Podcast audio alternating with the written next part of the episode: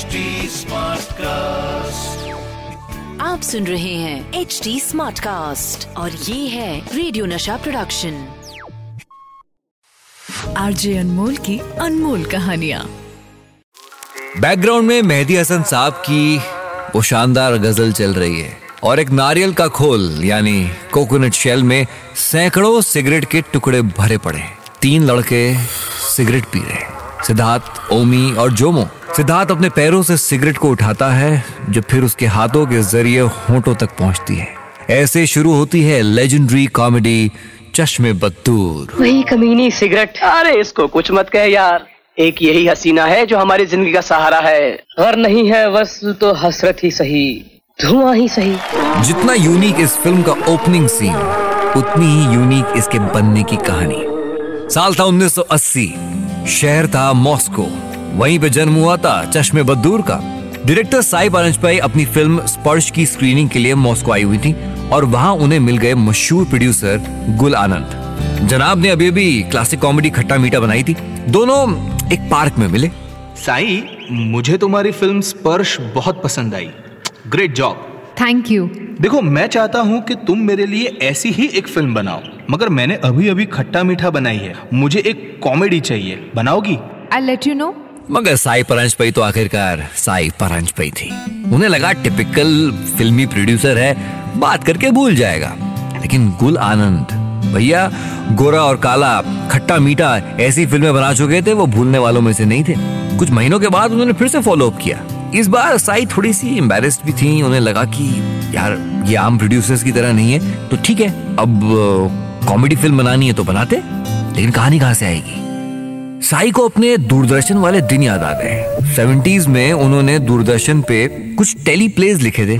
उसी दौरान उन्होंने धुआँ धुआँ नाम का एक प्ले लिखा था। प्ले कॉमेडी था, तीन लड़कों के बारे में था, जिनका बस एक ही काम था, लड़कियों को चेज करना, सिगरेट पीना और मस्ती करना। तीनों लड़के मिलकर ज़िंदगी के बड़े बड़े प्लान्स बनाते। लेकिन एंड में होता कुछ नहीं था। साई परांजपई ने यही कहानी गुल आनंद को नरेट की। साई कहानी तो इंटरेस्टिंग है और मज़ेदार भी मगर एक चीज़ मिसिंग है। क्या? देखो फ़िल्म में एक हीरो की कमी है। सारे दोस्त एक जैसे ही हैं मटर गश्ती करने वाले और मस्तीखोर। एक पॉजिटिव कैरेक्टर चाहिए कहानी का नायक। गुल की बात को माना साई परांजपई ने स्क्रिप्ट को फिर से लिखा और ऐसे आया चश्मे बदूर का हमारा हीरो सिद्धार्थ पराशर यानी कि फारूक शेख। वैसे आपको बता दूँ कि उस वक्त जब तक ये नरेशन चल रहा था, फ़िल्म का नाम चश्मे बदूर नहीं था।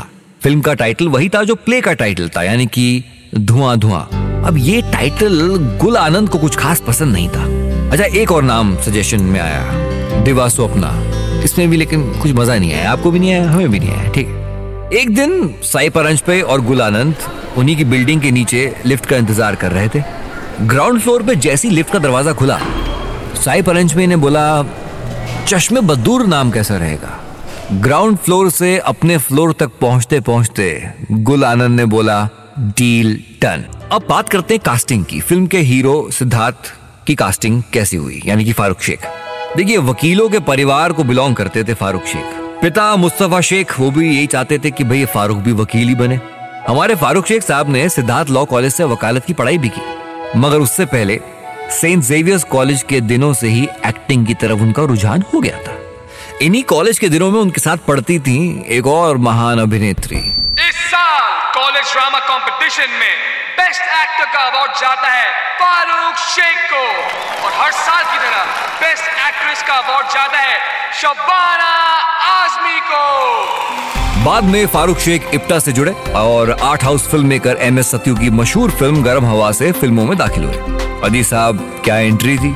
उसके बाद तो एक से बढ़कर एक डायरेक्टर्स के साथ काम किया। सत्यजीत रे बाशु चैटर्जी, ऋषिकेश मुखर्जी, यश चोपड़ा, केतन मेहता। लेकिन वो फ़िल्म जिसकी हम आज बात कर रहे हैं, उसके लिए उनको आज भी याद किया जाता है, चश्मे बदूर। अच्छा अपनी हीरोइन दीप्ति नवल। अरे, वो तो बम्बई से सात हज़ार मील दूर, अमेरिका के न्यूयॉर्क शहर में अपनी पढ़ाई पूरी कर रही थी। फाइन आर्ट्स की पढ़ाई कर रही थी। श्याम बेनेगल की फ़िल्म जुनून और विनोद पांडे की एक बार फिर से। दीप्ति ने फ़िल्मों में कदम रखा। देखिए जब जब फारूक शेख और दीप्ति नवल की बात होगी चश्मे बदूर की बात होगी तो वो चमको डिटर्जेंट वाला सीन तो आपको याद होगा ही। देखिए मैं चमको साबुन की एजेंट हूँ। नहीं हमको साबुन वाबुन नहीं चाहिए। हमारे पास बहुत स्टॉक है लेकिन थैंक यू वेरी मच ये पूरा सीन डायरेक्टर साई परंजपई ने डिटेल में लिखा था। एक एक डायलॉग एक एक चीज़ यहाँ तक कि दीप्ति को as a sales girl Farooq Shaikh को देखकर कितना मुस्कुराना चाहिए। ये तक साई परंजपई ने बताया था। जहाँ एक तरफ़ चश्मे बदूर की कॉमेडी हम सबकी बड़ी फेवरेट है वहीं फ़िल्म की सादगी और बड़ी ही सिंप्लिसिटी से अपनी बातों को कह जाना। आपको याद है वो टूटी फ्रूटी वाला सीन यहाँ अच्छा क्या है? माहौल अच्छा है। नहीं यानी अ, खाने पीने में क्या? वैसे यहाँ की टूटी फ्रूटी बहुत मशहूर है। हाँ, अच्छा। अच्छा तो देखिए एक टूटी फ्रूटी और एक coffee. Tutti frutti coffee. Tutti frutti coffee. Thank you thank you ये सीन शूट हुआ था दिल्ली के मशहूर ताल कटोरा गार्डन्स में। हालाँकि एक्टर्स ने काफ़ी इम्प्रोवाइज किया मगर साई परंजपई ने ये सीन भी बड़े डिटेल में लिखकर विजुलाइज किया था। अब बात करते हैं रवि वासवानी की। दिल्ली के किरोड़ीमल कॉलेज के से ग्रेजुएशन कंप्लीट करने के बाद थिएटर ग्रुप ज्वाइन कर रखे थे। स्टेज पे एक्टिंग करते हुए नसीरुद्दीन शाह से दोस्ती हुई और बस उसके बाद इंतज़ार एक ब्रेक का। अपनी फ़िल्म स्पर्श के लिए नसीर दिल्ली पहुँचे वहाँ जब रवि से मुलाकात हुई तो उन्होंने स्क्रिप्ट पढ़ी। स्क्रिप्ट पढ़ते ही रवि ने डिसाइड कर लिया ही had to be a part of the film कुछ भी हो जाए। तो फिर रवि और उनके ग्रुप ने फ़िल्म के लिए प्रॉप्स प्रोवाइड करने शुरू करे। स्पर्श की डायरेक्टर साई परंजपई रवि से काफ़ी इम्प्रेस थी। जब उनकी अगली फ़िल्म चश्मे बदूर की बात आई तो उन्होंने बम्बई से रवि को एक चिट्ठी लिखी। देखिए मोबाइल फ़ोन तो थे नहीं। लैंडलाइन फ़ोन भी बड़े इक्के दुक्के जगह पे थे। तो चिट्ठी का सहारा लिया गया और साई ने रवि को चिट्ठी में लिखा। डियर रवि क्या तुम मेरी नई फ़िल्म धुआँ धुआँ में काम करना चाहोगे? बड़ा मज़ेदार कॉमेडी रोल है और तुम्हें बहुत सारा फुटेज भी मिलेगा। अगर तुम्हारी हाँ है तो अगले तीन सितंबर को बम्बई पहुँच जाओ। राजधानी आने जाने का टिकट मिल जाएगा और महीने का तीन हज़ार। रहने का इंतज़ाम या तो खुद कर लो, या फिर मेरे घर रह सकते हो।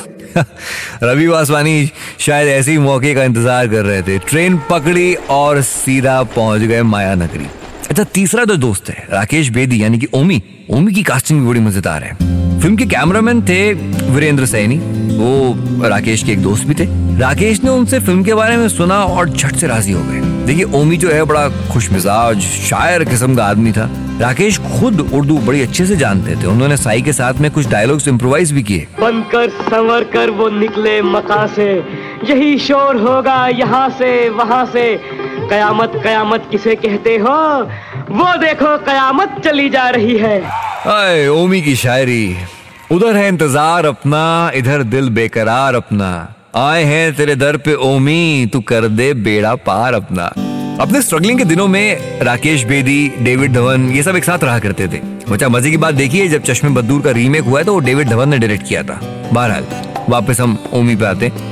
ओमी के रोल को और ज़्यादा रियल और मज़ेदार बनाने के लिए राकेश बेदी ने काफ़ी चीज़ों में कंट्रीब्यूट किया।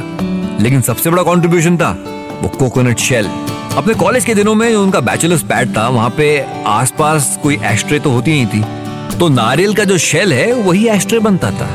और वही एस्ट्रेज द ओरिजिनल वंस जो उन्होंने अपने कॉलेज के दिनों में यूज़ की थी, वही वो लेकर आए फॉर चश्मे बदूर जिसे कि यूज़ किया गया फ़िल्म के अंदर। देखिए फ़िल्में तो बहुत बनेंगी कॉमेडीज बहुत बनेंगी। लेकिन चश्मे बदूर आज भी जब बोलता हूँ तो आपको डेविड धवन की बनाई हुई अली ज़फ़र वाली चश्मे बदूर याद नहीं आती? याद तो अपनी वही फारूक शेख दीप्ति नवल मिस चमको वाली चश्मे बदूर याद है। आरजे अनमोल की अनमोल कहानियाँ। आप सुन रहे हैं एच डी स्मार्ट कास्ट और ये था रेडियो नशा प्रोडक्शन। HD Smartcast.